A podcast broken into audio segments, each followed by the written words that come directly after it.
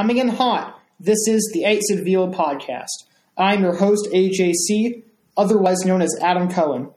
I am joined by my coworker and baseball savant, Henry Winkelhake. Today, we are going to be talking about the Hall of Fame. I know the Hall of Fame voting at least happened a couple weeks ago, it's the Hall of Fame. It's still relevant. So, a couple weeks later, and just more information on it won't kill you guys. And it's very interesting. We have a good show today. We're going to talk about why being a Hall of Famer is so controversial, and if we will see more unanimous Hall of Famers in the future. Additionally, we will talk about players that have specifically been kept out of the Hall of Fame, such as Pete Rose and Joe Jackson, and those who took performance enhancing drugs. Henry, we have a packed and interesting show today. How are you feeling? Uh, first off, I want to say that's the beautiful thing about the Hall of Fame, Adam. It's timeless. We can discuss it whenever we want because they are forever enshrined in Cooperstown or not enshrined in Cooperstown uh, for the case of some guys, but we can discuss them too. Otherwise, uh, I'm doing really well. I enjoyed watching the Super Bowl last night, which is kind of one more thing to check off our list until it's finally baseball season. I know you've been waiting like I have, but uh, just a couple of days until pitchers and catchers are reporting. I mean, that's exciting, right? Definitely. You made a couple of very valid points there. The Hall of Fame is timeless, and anybody could always talk about it, especially with the list next year, or just people who are or aren't enshrined. And yes, when the football Super Bowl is over, it is a great feeling among baseball fans. MLB, uh, MLB's Instagram page actually took initiative, and they posted it's our turn now. Oh yeah, I saw that one. No Cubbies on there though. As a Cubs fan, I, I felt a little bit slighted. Can't throw Javi Baez or Kris Bryant on there. Yeah, and they didn't even throw Judge in there. They put in Torres out of all people. I mean, uh, Torres is great, but like I know what you mean. They should have put Bryant or Baez or Rizzo or someone like that. Yeah. Oh well. I guess the important part is baseball season is coming. Exactly, and you're right. It is going to be a very, very exciting year. And without further ado, let's dive in to our podcast. So, yeah, let's do it. As most people know, Mariano Rivera is the first unanimous Hall of Famer. We can all agree that other people should have been unanimous before the Sandman, right, Henry? Yeah, it's it's kind of weird when you look at the the long and storied history of the sport. That for all his greatness, I mean, that kind of implies that Mariano Rivera is the greatest player of all time which I don't think hardly anybody is going to make that argument. I mean, no one's going to argue that he's not the best reliever of all time. Uh, but you know, there's I'd argue there's tons of players that that should have gotten in unanimously. But we will dive into that. Yeah, just to name a few off the dome: Babe Ruth, Ty Cobb, Hank Aaron, Willie Mays, and Koufax, Cy Young, etc.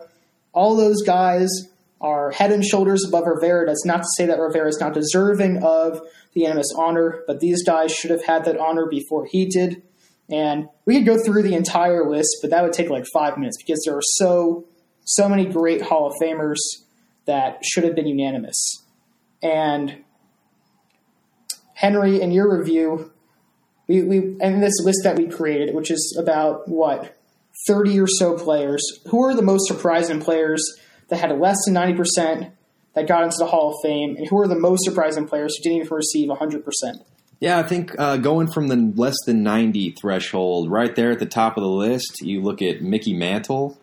Uh, obviously, one of those those storybook Yankees, great career, uh, one of the all time wins above replacement leaders. I believe Mickey Mantle's top 30 in WAR. Off the top of my head, I may be wrong about that. Still, uh, obviously a great player. Then you have other guys like uh, Sandy Koufax, who you mentioned earlier, who's a sneaky pick for me for one of the best pitchers of all time. Certainly had one of the best uh, periods of dominance over a, span of four or five seasons of all time. Roger Hornsby is another one. Um, I'd say Bob Gibson is is another another big one. Joe DiMaggio that's a, that's a couple great Yankees being slided there, but you're our resident Yankee fan, Adam. What do you think about DiMaggio and Mickey Mantle not getting to that 90% threshold? It's it's very ridiculous. Mean, it's more ridiculous that I believe, correct me if I'm wrong, but I think DiMaggio did take some time off to serve in the war. Maybe, maybe thinking of Ted Williams, but I think he was out for a couple years, and that did not allow him to get into Hall of Fame. Even first ballot, it took him three years, which is even more insane. So it's honestly kind of disrespectful those two didn't get in. And just to add to your list, there are players like Walter Johnson, who was part of the first Fabulous Five, 1936 OG Hall of Fame class. For those of you who don't know, Johnson had 417 wins, the most out of lefty pitcher, 110 shutouts, nearly 6,000 innings pitched. Can you believe that 6,000 innings pitched? Pitchers can hardly get to 3,000 now, Henry. That's unheard of. And I will say, this man knows his Yankees. Joe DiMaggio missed three years uh, to military service. So, so well done on that note, Adam. I appreciate it, Henry. I mean, I, I will say I did look up some of these stats beforehand, but nonetheless, that is kind of an old stat that I heard of about DiMaggio taking a bunch of years in, and it, it is pretty insane because he's one of the greats. It's undisputed. The fact that it took him so long, with Walter Johnson, and just to add on a couple more names, Nap Lajoie, Jimmie Foxx, Ernie Banks, Cy Young, all of those guys didn't reach 90%, which is utterly ridiculous. And yeah, and then we look we look a step up from there at the all time greats that didn't get to hundred percent. It's kind of equally ridiculous. So you look at Babe Ruth, Ty Cobb, Ted Williams, Willie Mays, Hank Aaron. Like that's pretty unanimously top ten players of all time. Kind of just goes to show, I guess, the, the subjectivity in, in the voting block of, of baseball writers that I mean, what do you got to do to to get a unanimous induction? Like these guys have stat lines that are better than anybody who's ever played the game. It is ridiculous, and it's very strange what what truly went on in the voters' minds, and we will get to that in a little bit about how voter mentality has changed and why they vote the way they do. But to not give guys like Ruth 100%, part of the OG Hall of Fame class like Cobb, I mean, we could probably name 30 or so players that are in the Hall of Fame that could have been unanimous and should have been unanimous. Yeah, especially by the standard that that's been set within the last couple years, which I know it's hard to to, to hold uh, today's voters, or rather the voters from early in the uh, 20th century, to the standards of today's voters. But just the context being added by Rivera being unanimous, and then Jeter being one showed or one vote shy, I should say. That just it really paints a sharp contrast to to those all time legends that didn't get that kind of love that pretty uh, objectively had better Mm-hmm. careers. And it, it's funny because you sound kind of like one of those old timey baseball writers association voters who says, "I don't think anyone should be unanimous," but. But really, I I understand what you're saying and how there should have been players before Jeter, and it's weird how that precedent, precedent, excuse me, is happening now. And it's it's very strange because Jeter's not the best shortstop of all time. Mariano Rivera's not the best pitcher of all time. I might even go as far to say he he's a great closer. He's one of the best closers. He is the best one inning closer of all time. But he might not even be the best full out closer of all time. And it could be a hot take. You, you Yankees fan, Adam does not think Mariano Rivera is the best closer of all Well, time. I'm more playing devil's advocate, but let- let's hear from you first before I get into it. Where does Mariano rank- on closers, among starting pitchers in gen- general, and where does Jeter rank him on position players, even shortstops? For me, Rivera is is the best closer of all time. I, yeah, I mean, you got Dennis Eckersley, you got Trevor Hoffman. Uh, I mean, I'm sure I'm leaving a couple off here. I think the Rivera's at the top of my list just for what he was able to accomplish with his consistency, and especially you look at the postseason success. Granted, you know, you could say that's more about the Yankees giving him all those leads in the ninth inning, but still, he was so automatic when he did get that chance. And I think it's really tough to, to rank a closer uh, among the best pitchers of all time. I mean, in my opinion, I think a starting pitcher just has such a greater impact on a game when, especially, you know, guys back in the old days that are throwing nine innings a game every single time out there. That's just a lot more value to me than even the best of all time at throwing that one inning.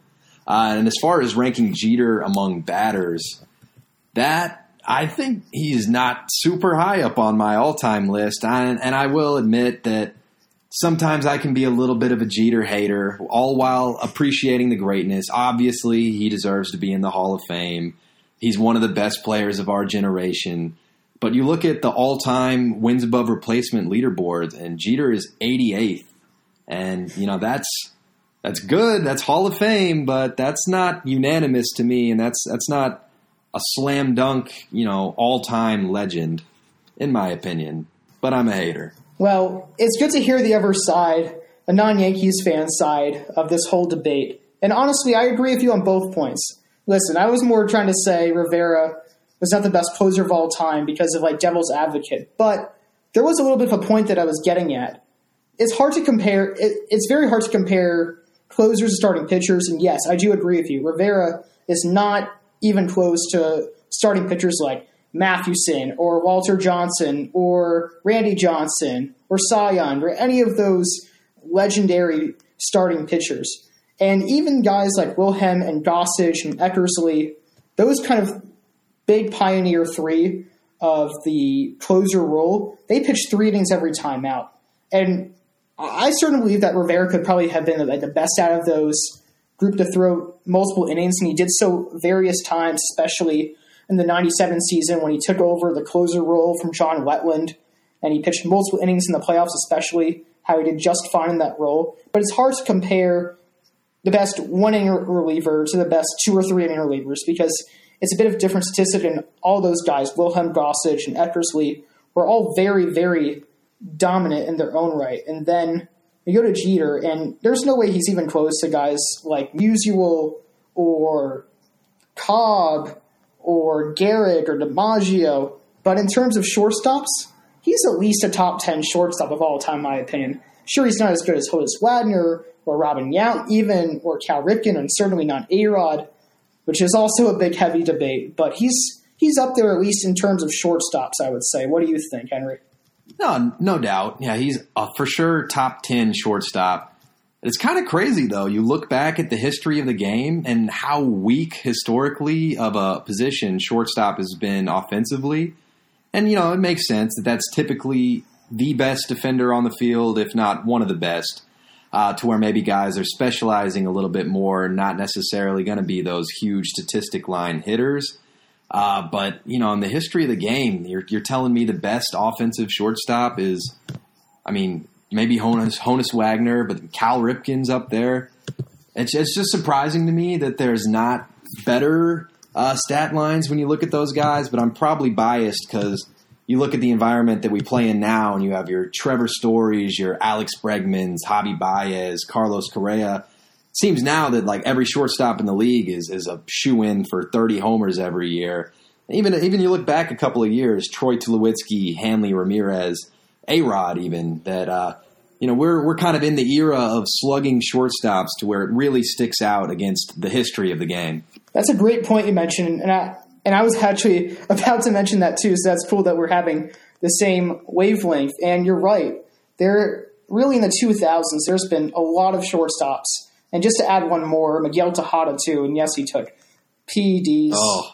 Oh, but yeah. he was a 40 homer shortstop as well, and Ripken kind of started that whole chain. You go way back to the 50s where Banks was hitting 40 homers from the shortstop position, but but Ripken was kind of this big shortstop that paved the way for Jeter and A-Rod and Garciaparra, and now players and giants like Corey Seager and Carlos Correa and Xander Bogaerts who are 6'3", and good defensive shortstops and good offensive contributors as well. So the game has certainly changed – uh, for the shortstop position, which is pretty bizarre. It is, and you know that's that's another point to Jeter's legacy is the impact that he's had in kind of reshaping the game, reshaping that position, and that you know even you look, he doesn't have the most eye popping statistics of all time, but I think his impact goes far beyond what he was able to do statistically.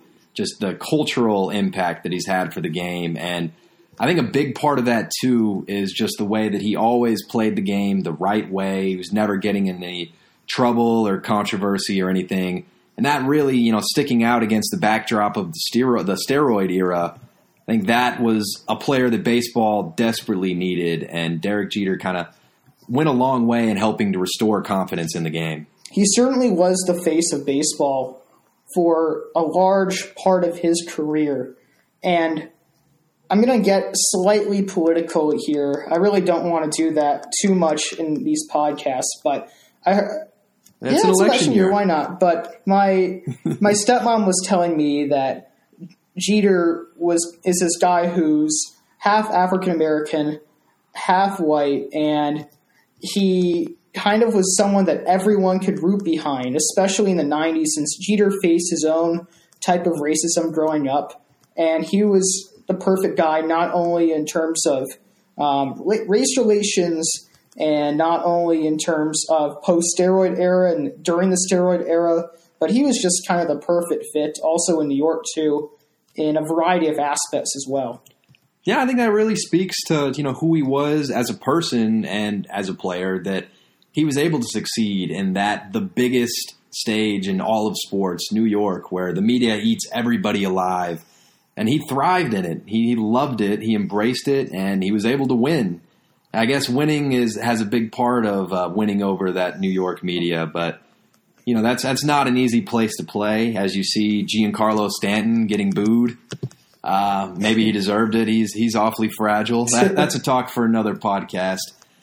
But you know, moving on, I think you made some great points there, Adam. But uh, to keep moving along, um, so we see more and more players today getting close to being unanimous. Derek Jeter, of course, falling just one vote shy.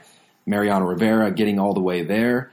So that brings up the question: Is why are so many of these players not unanimous when we look back in historical uh, historical context? Rather, you know, what's changed with the voting block to where uh, you know why are why are people getting closer now than they ever have before? Well, at least if you go back to the very beginning, I mean, first year, 1936.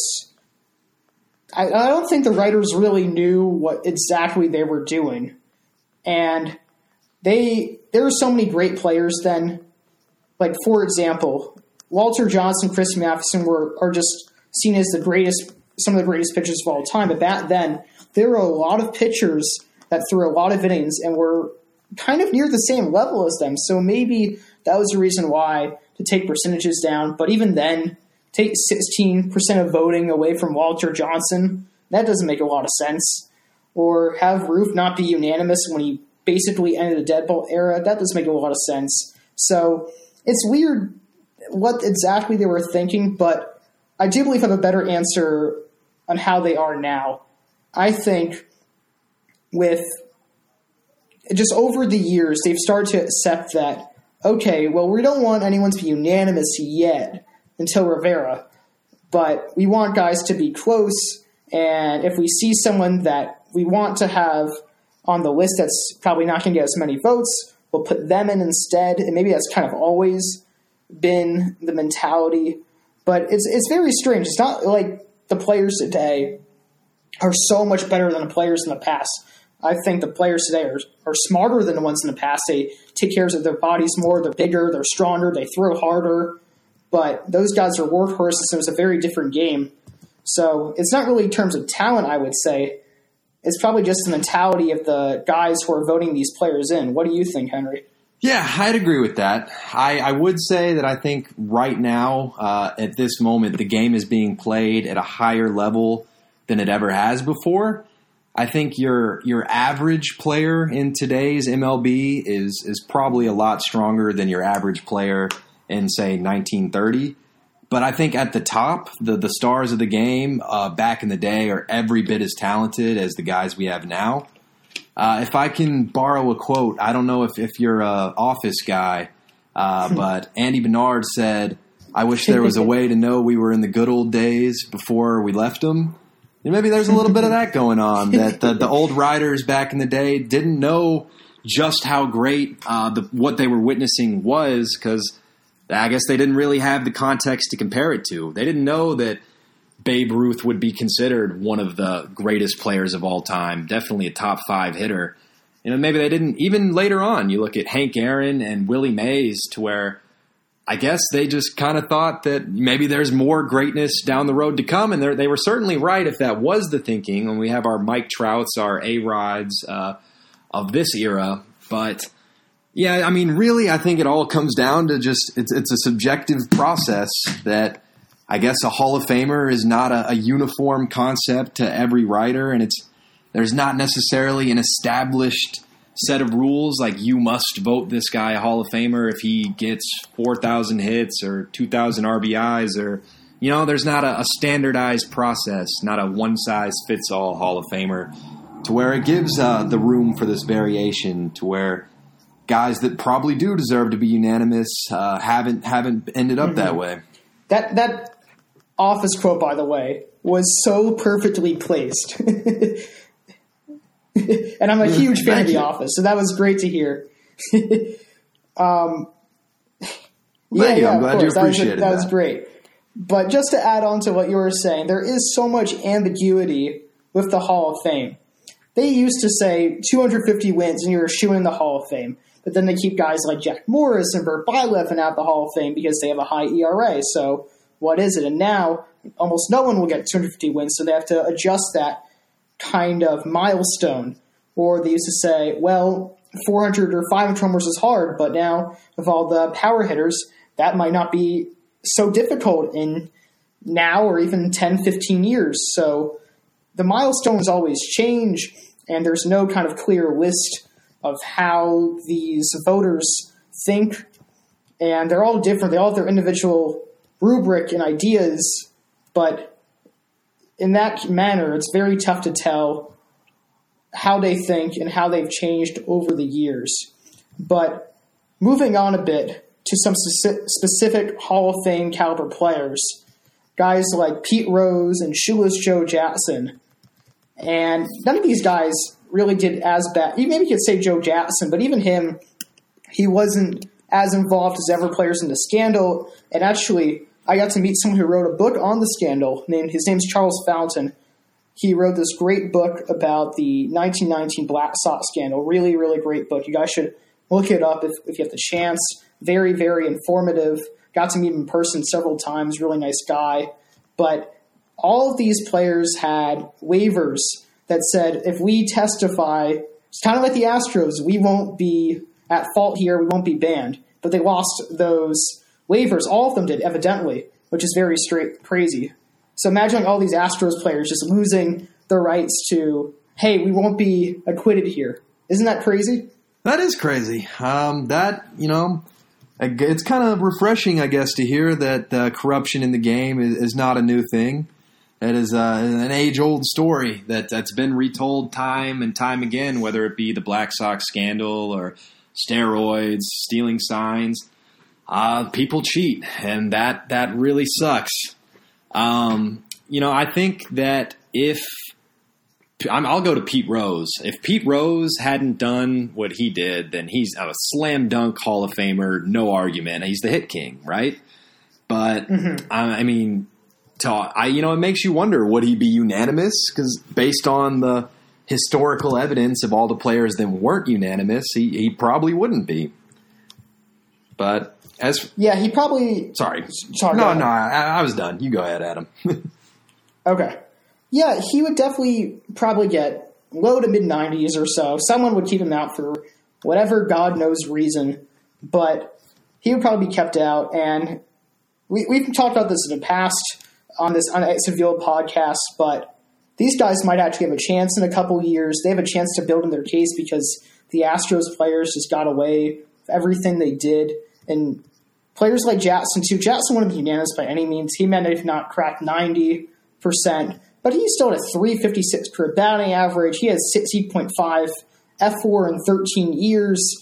He didn't have like the raw stats to maybe get – 90%, but he was on his way to like 400 steals, 3,000 hits, 1,500 runs and RBIs. So he could have been a slam dunk Hall of Famer too. Maybe not 100%, but he would have been a very nice pick as well. Yeah, I got to admit, Adam, I when I looked at Shoeless Joe's baseball reference page, I immediately glanced at the 54 home runs and started to to discredit him, but you got to remember too that's an era thing. That's that's before home runs were really a big part of the game, and it was more high average, slap the ball, and Shoeless Joe appeared to be as good at that skill set as anybody in the game. Mm-hmm, exactly, and guys at the time they really wouldn't hit that many home runs or right. So they actually, I think there was a season where Ty Cobb led his league in home runs with nine or so, and they're all inside the park home runs. And when Jackson was playing the dead ball era was just about to end, and his last year he had a career high 14 homers. So maybe he could have adjusted to the smaller ballparks and the end of the spitter as well. So his Hall of Fame legacy just got cut short by corruption. But it's A lot of factors there. Mm-hmm.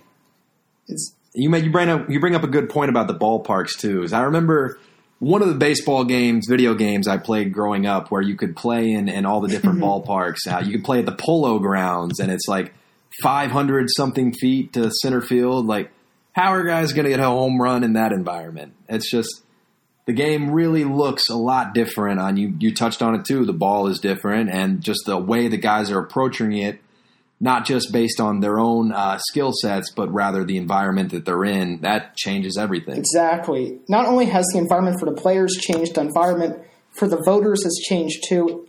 It's pretty bizarre that baseball has changed this much over the course of its history, even though you still pitch the ball hard, you try to strike out the hitters, try to limit them to weak contact, the batters to hit the ball, just to put it in very simple terms, but so much change has happened especially in the last 10 years, the strikeout and home run rate, and people not caring about batting average anymore, which is a whole nother conversation.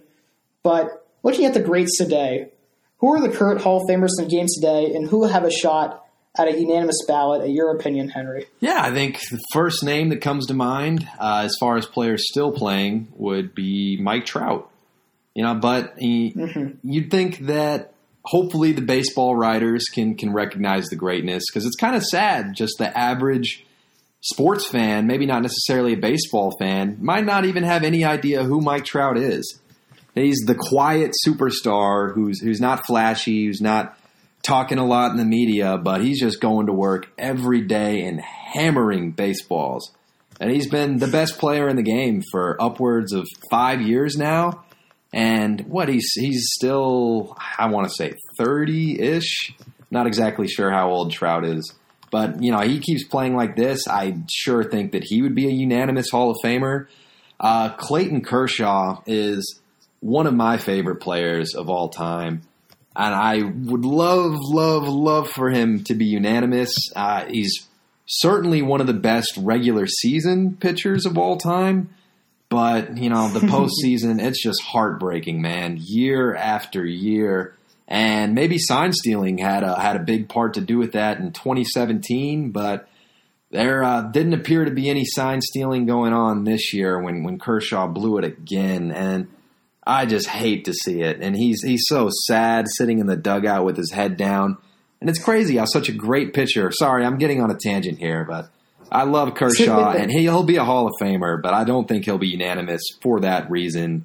Uh, but Albert Pujols probably. I mean, if, if Derek Jeter is one vote shy, Albert Pujols should hundred percent be unanimous.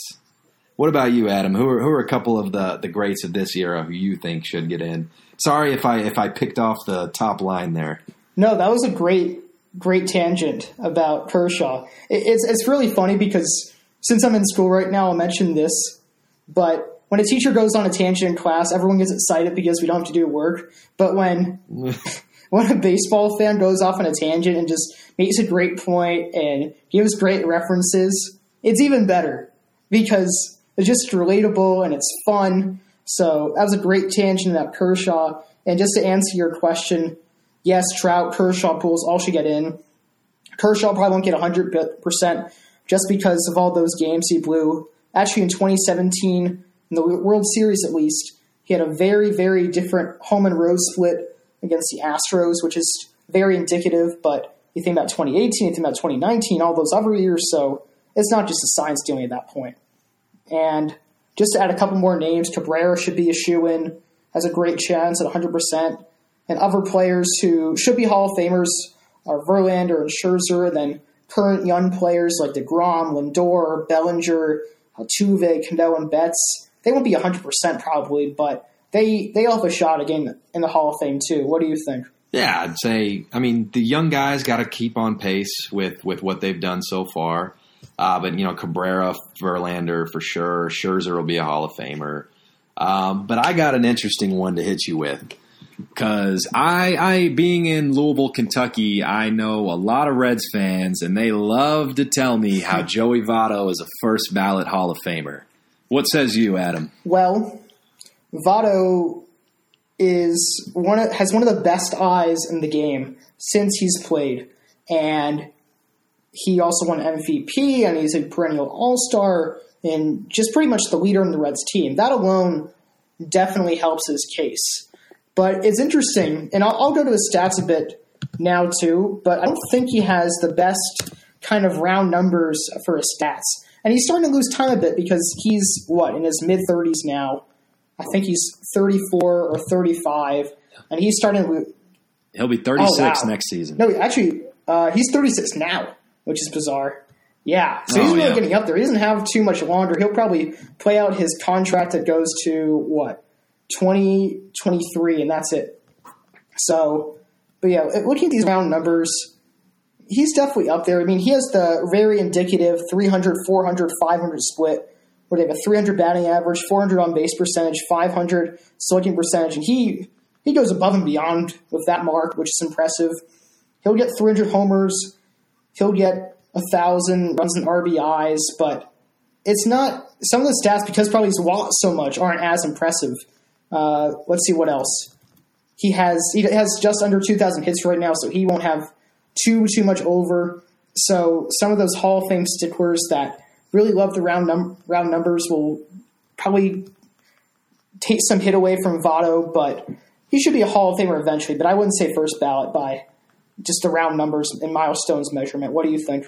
I would agree. I agree with everything you said. I think that the resume ultimately will be there. I don't think he's a slam dunk first ballot Hall of Famer, but you know he was an MVP. He was at the top of the game for a period and has the best eye in the game, as you mentioned. Um, but yeah, I mean, not the not really much of a power hitter, just shy of 300 career homers as it is now. But it's it's kind of scary. It looks like the skills are eroding quickly for Votto. Uh, he was pretty awful last year, which he's going to have a chance to bounce back. He's still, I mean, 36 is getting there, but he'll have a couple more years if he if he wants to stick it out. And it's a pretty good ballpark to hit in. I'm sure Votto can can flip the switch and get that batting average back up to around his career 300 mark. Uh, but I think he ultimately will end up getting in the Hall of Fame, just probably not first ballot, like you said, Adam. Yeah, he can definitely get in fifth year or something like that. But it's also tough for Votto now because he he's not the type of guy who can hit 30 homers anymore, and that's starting to be the new 20 homer at norm. And if he can just keep hitting around 300 with 400 on base percentage and just rack up some hits, that that can definitely help him out a bit. But moving on to future, just and going on the same discussion of future Hall of Famers, let's talk a little bit about the 2021 new Hall of Fame class. There are pitchers like Tim Hudson, who's a 222 game winner, 3.49 ERA, threw over 3,000 innings pitched. Buehrle, also a 200 plus game winner, also threw 3,000 innings pitched. You got Torii Hunter in there, who had 353 homers, five time All Star, nine nine time Gold Glove Award winner, and then other new Hall of Fame eligible players such as Barry Zito, Shane Victorino, Grady Sizemore, Dan Haren, AJ Burnett, Erasmus Marinez, and excuse me. Knowing all this information about these guys, are there any new eligible players that you want to get in, and what, will any of them actually get in? I don't see any of them getting in next year as first ballot. I, I mean, I think I like Tim Hudson, but you get after him on that list, and it's it's not very inspiring. I mean, Mark Buehrle won the World Series with the White Sox, was very dependable for, for several years, but what, he finishes with a 3.81 ERA in his career? It's not exactly jumping off the page Cooperstown worthy. I mean, Torii Hunter, that's a guy, you know, we grew up watching and loved his game, but in comparison to to some of the historical great careers that we've seen, I don't know if any of these guys are, are surefire Hall of Famers. I, I tend to lean much more uh, in favor of the holdover guys like Scott Rolen and Todd Helton, two I'd love to see get in. Uh, and it looks like that Curt Schilling will get there as well, probably next year, in my opinion. But what about you, Adam? Of the new guys, do you think there's any any surefire Hall of Famers or guys that you think will get there eventually? Certainly not surefire Hall of Famers, but Hudson is definitely intriguing one. Buehrle, not so much. Usually, when you have an ERA that high, you have to be a Mike Mussina or Jack Morris and just be this ultimate 250 win workhorse throughout his entire throughout their entire career. And He's not that guy. I actually do like Hunter and I think he's very similar to Votto, but just as an outfielder, because sorry, not Votto, Rolen, excuse me, because Rolen won a bunch of gold gloves, had 300 plus homers, pretty decent hitter, pretty decent glove. Rolen's starting to get some more love. He might end up at the Hall of Fame eventually. So if Rolen can get in, by that logic, Hunter should get in. So knowing that, and even maybe Erasmus Ramirez a little bit, people forget that Ramirez had 300 plus homers as well. I don't think Ramirez compares as much as Hunter because he was just kind of more power guy, and that's it. But just knowing that about Hunter as comparison to Rolen, do you think that if Rolen gets him, that Hunter should get in too? Yeah, I think that it always helps when players that have similar profiles to you end up getting in. Uh, I, I, do want to apologize too to Aramis Ramirez if you're listening to this. Uh, I'm sorry, Aramis. I loved you watching you play. You and Derrek Lee growing up, Kerry Wood, Mark Prior. You guys made me fall in love with the Cubs, so I'm sorry I left you out when I was talking about the next year's Hall of Fame class. I'll be rooting for you, Aramis, but I'm not sure the numbers are quite there. Uh, but yeah, going back to your Torii Hunter point, that if uh, if Scott Rolen gets in, I think that does give Hunter a boost. And yeah, I you know even just answering that question initially, and I looked at the looked at the list, I did ignore defense. I am, uh, I guess I'm that era of millennial voter who is just all infatuated with the home run and not really looking at the at the big picture. I don't know if that's necessarily a millennial thing, but yeah, I, you know, I think there is a place for for defense in the hall, and, and the best of the best could do it both. And I think Scott Rolen at least does have the offensive numbers to get him there as well. Um, but I honestly, I'd have to take a deeper dive into uh, Hunter's numbers to give you a more definitive answer. Yeah, I can actually provide a little bit of it just to stay on the same topic. And I'm sure Erasmus Ramirez, by the way, if he does end up listening to this, hopefully he he can he can forgive you. And it's our job as podcasters, as baseball fans, baseball analysts, we have to take these stats and take these players for who they are, what their career is. So even though I love guys like Andy Pettitte, do I really think he deserves in the Hall of Fame? Not so much, but do I hope he gets in the Hall of Fame? Sure. But just going back to Hunter, just to hit hard a little bit harder on that point before moving on to just the class as a whole. Hunter had a 277 batting average, 331 on base percentage, 461 slugging percentage, so decent hitter, 353 homers, 1391 RBIs, 1,296 runs, five time All Star, two time Silver Slugger, nine time Gold Glove Award winner. Some of these stats jump out at you. Does this make you kind of appreciate Hunter a bit more? And by that logic, is he kind of a similar comp to Rolen still? Yeah, that's kind of about what I thought. It's it's okay. not you know, jumping off the page at me. It's certainly respectable, and I think there's a case to be made. I'm not saying I would be shocked if he makes it, but I wouldn't be shocked if he doesn't make it, if that makes sense. That, that does make sense, and it's a very fair point.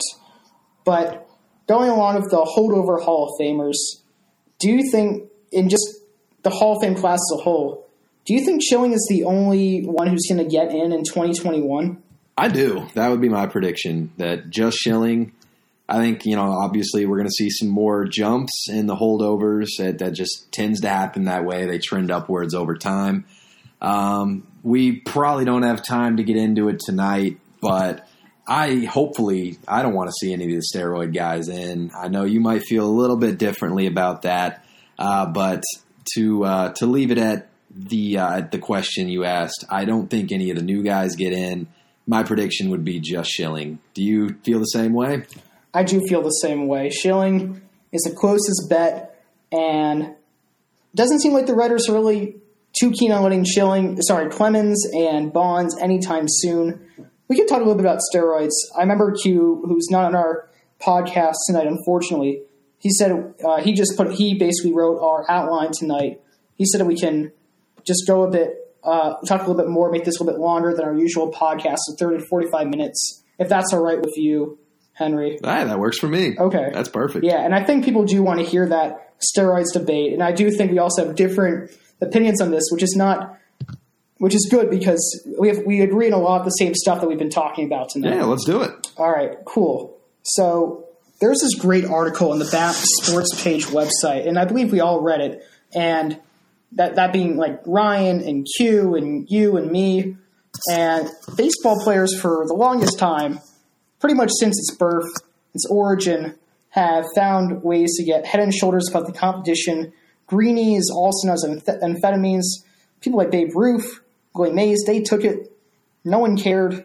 And the steroid era, I mean, yes, it happened. It's terrible. It's more public. It's more blatant. But at this point, it's just it's just there.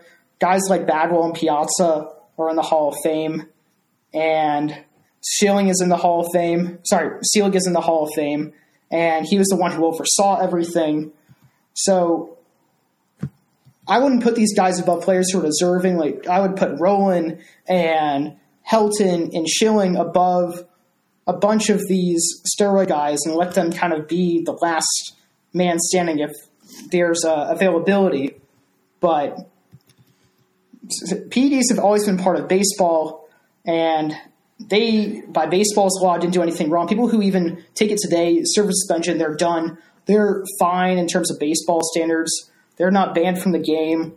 So, just thinking that logic, I think PED players should be in the Hall of Fame. What do you think, Henry? No, I totally get where you're coming from, and I get the argument that cheating is cheating is cheating.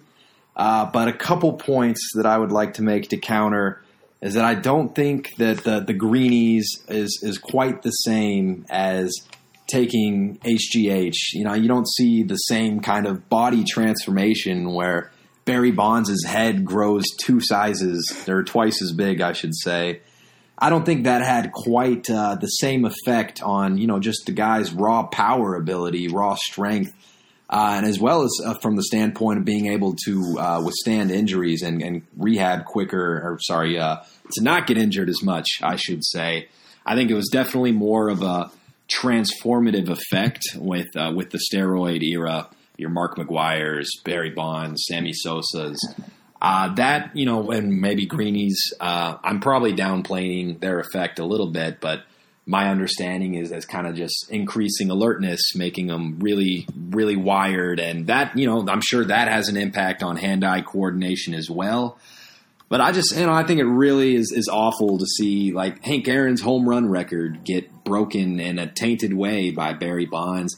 And my second point that I'd like to make is that I don't think that letting more cheaters in the Hall of Fame should be the answer. I think you know we can acknowledge that there has been mistakes made in the past, probably with guys who shouldn't have gotten in being let in, who may have been taking some of these greenies or, or other substances. But you know, I think we have to. I guess I'm saying we is like I'm a, a baseball writer, but if I was a baseball writer, uh, well, I am a baseball writer, but I'm not a voter.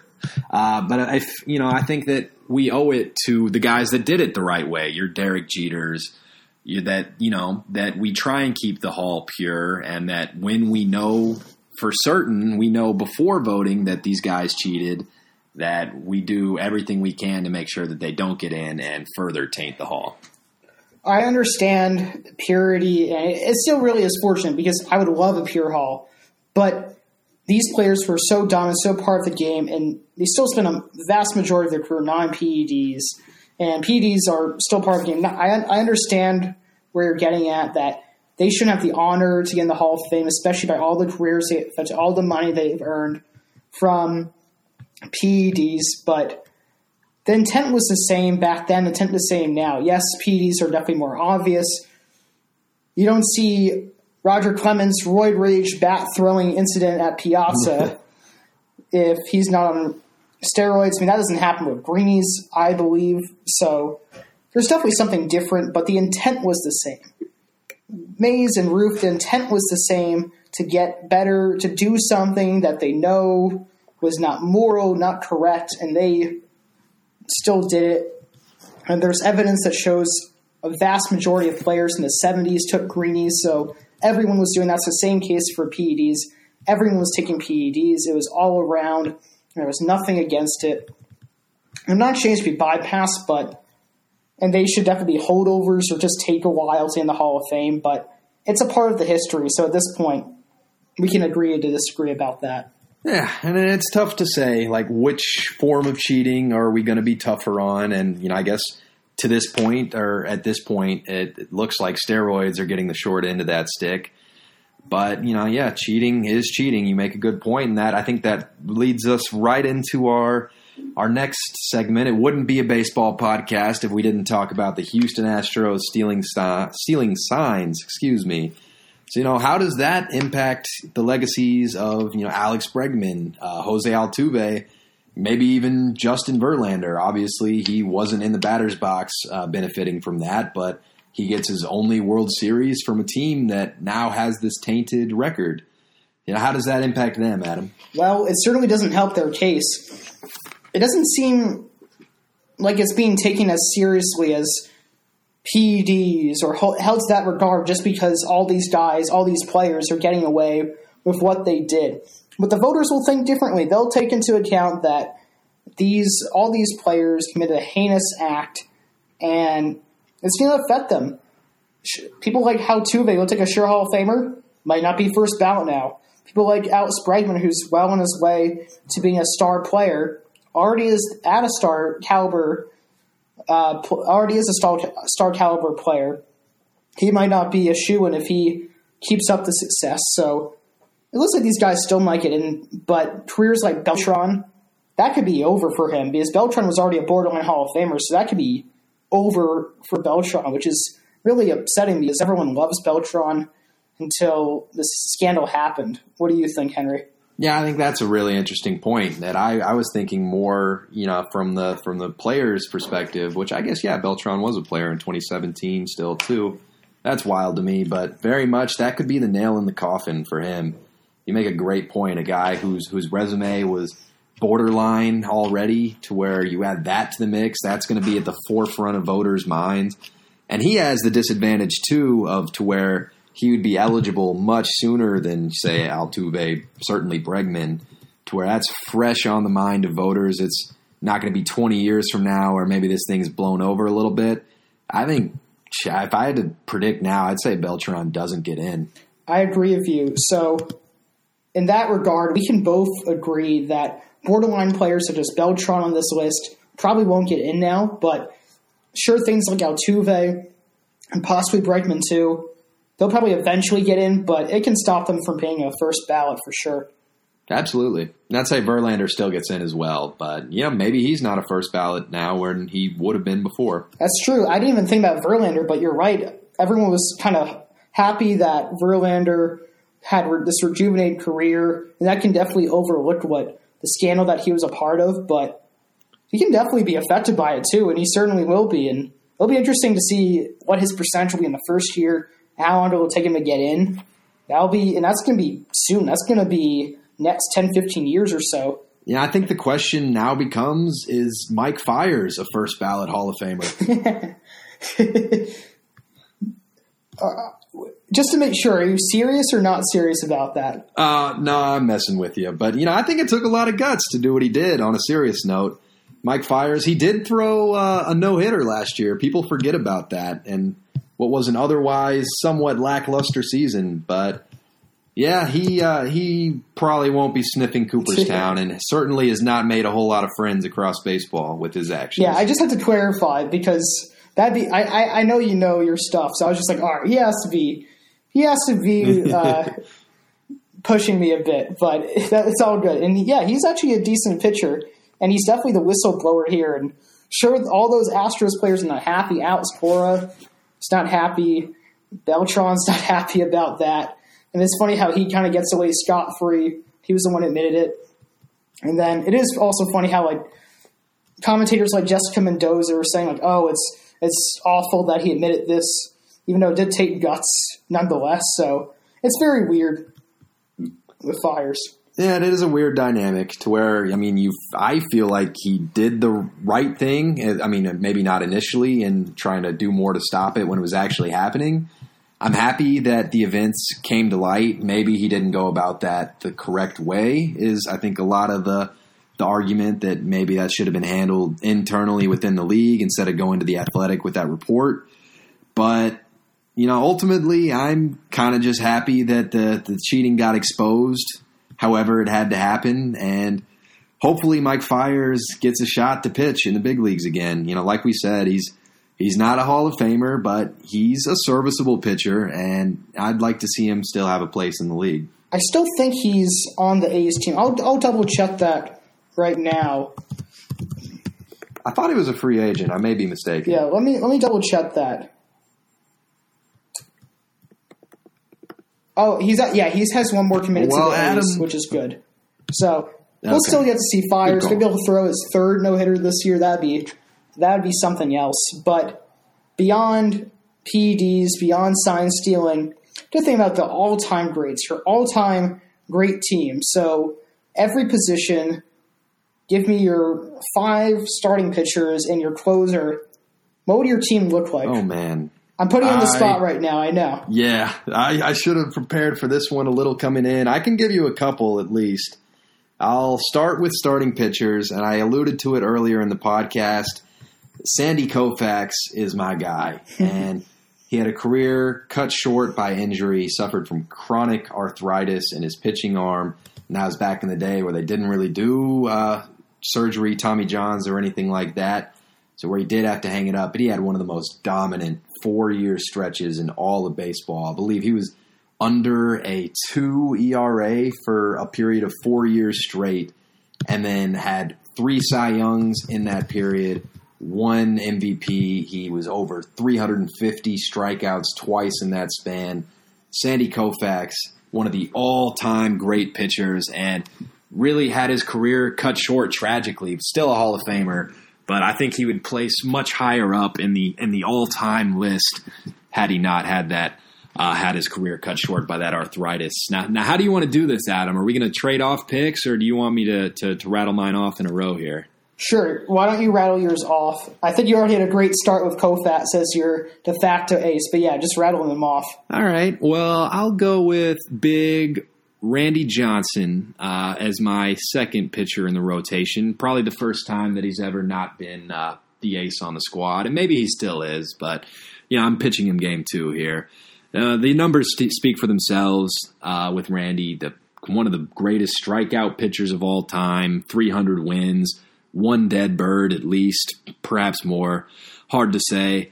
Uh, but moving on, just for the sake of time, I'll go Greg Maddux as well. Arguably one of the best control pitchers of all time. And, uh, you know, I had to have a Chicago Cub on my list, of course. Um, I don't, you know, I think going first is giving me a huge advantage here. I, I got to leave something for you, but I know you love Walter Johnson. I'm going to go ahead and steal him, put him on my uh, in my rotation. I'll let you pick first for for the next position, and then Sure, that's I that's a very solid rotation. thank you. Rounding out my top five. Uh, whatever. We'll go Pedro Martinez. That's not a bad number five, right? Certainly isn't. That's that's a solid rotation. I'd be just fine if I were to own a major league team and have that type of rotation. I'm sure any big league manager would not attest to that. So the only changes I would say is just input Walter Johnson and Cy Young in there. To me, Johnson is just the most dominant pitcher ever.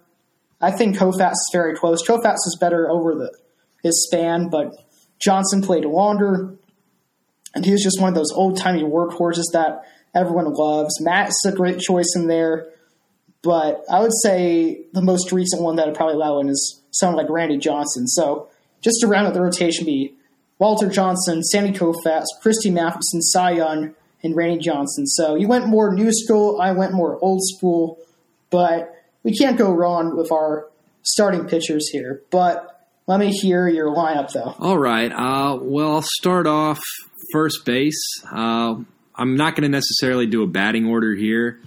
Um, if he played a little outfield too, but I'll go ahead and go Stan the Man Musial. Uh, great, great resume, career 331 hitter, three time MVP. It's a little more old school for you. Uh, maybe not one of the better. I mean, 475 home runs, and I'm talking about him getting ready to say he's not a great power hitter. Which I guess when you look at some of the other guys that we're going to have on this list, maybe he was he was outworked in that category. But you know, 330 hitter that speaks for itself.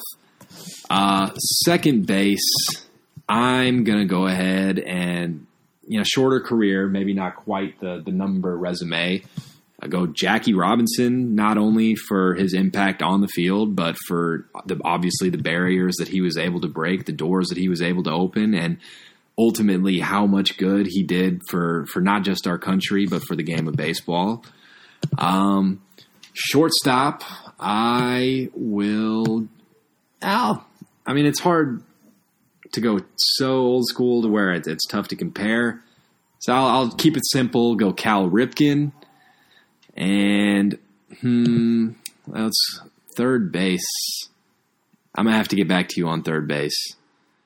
And and then outfield's a little tricky too because I'm not 100% sure who played left field, who played center, who played right.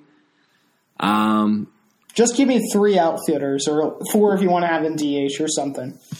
Okay, and I don't. I feel bad going first. I don't want to take all the good ones, but I'll go. I mean, Hank Aaron's got to be on there. Willie Mays has to be on there, and finally wrap it up. Let's go with. I guess. Nah, I can't say all those bad things about Barry Bonds and then still put him in my outfield. oh man. Ah, whatever. Barry Bonds. Well, it must have been tough. Sorry. And Oh, yeah. Actually, I'll, I'll leave it at that, Adam. I want to hear. I know how list. difficult it must have been to put Bonds in there, despite everything you said about him. But that takes guts. Maybe not Mike Fiers type guts. yeah. It takes guts. yeah, I mean, I, I, I certainly understand what we're getting at. And you do have a very valid point about it's very hard to go back way back when, so like the very early players, which I kind of did. I had Johnny Bench catcher, but that's not too way back. I had Jimmie Foxx at first, Hornsby at second, Wagner at short, Schmidt at third. Outfield was Aaron Mays, Bonds, and Rufus DH. So pretty similar. All great pits. I, I do have to disagree with you on Robinson, which is interesting. I, I understand how much Robinson had an effect on the game, and he is an icon, but he had an 11 year career. It was very good, very Hall of Fame worthy. But I don't even know if he's a top 10 second baseman of all time, which might be very controversial. Yeah, I mean, you might be be right when you look at the numbers there. He's not a not a great power hitter.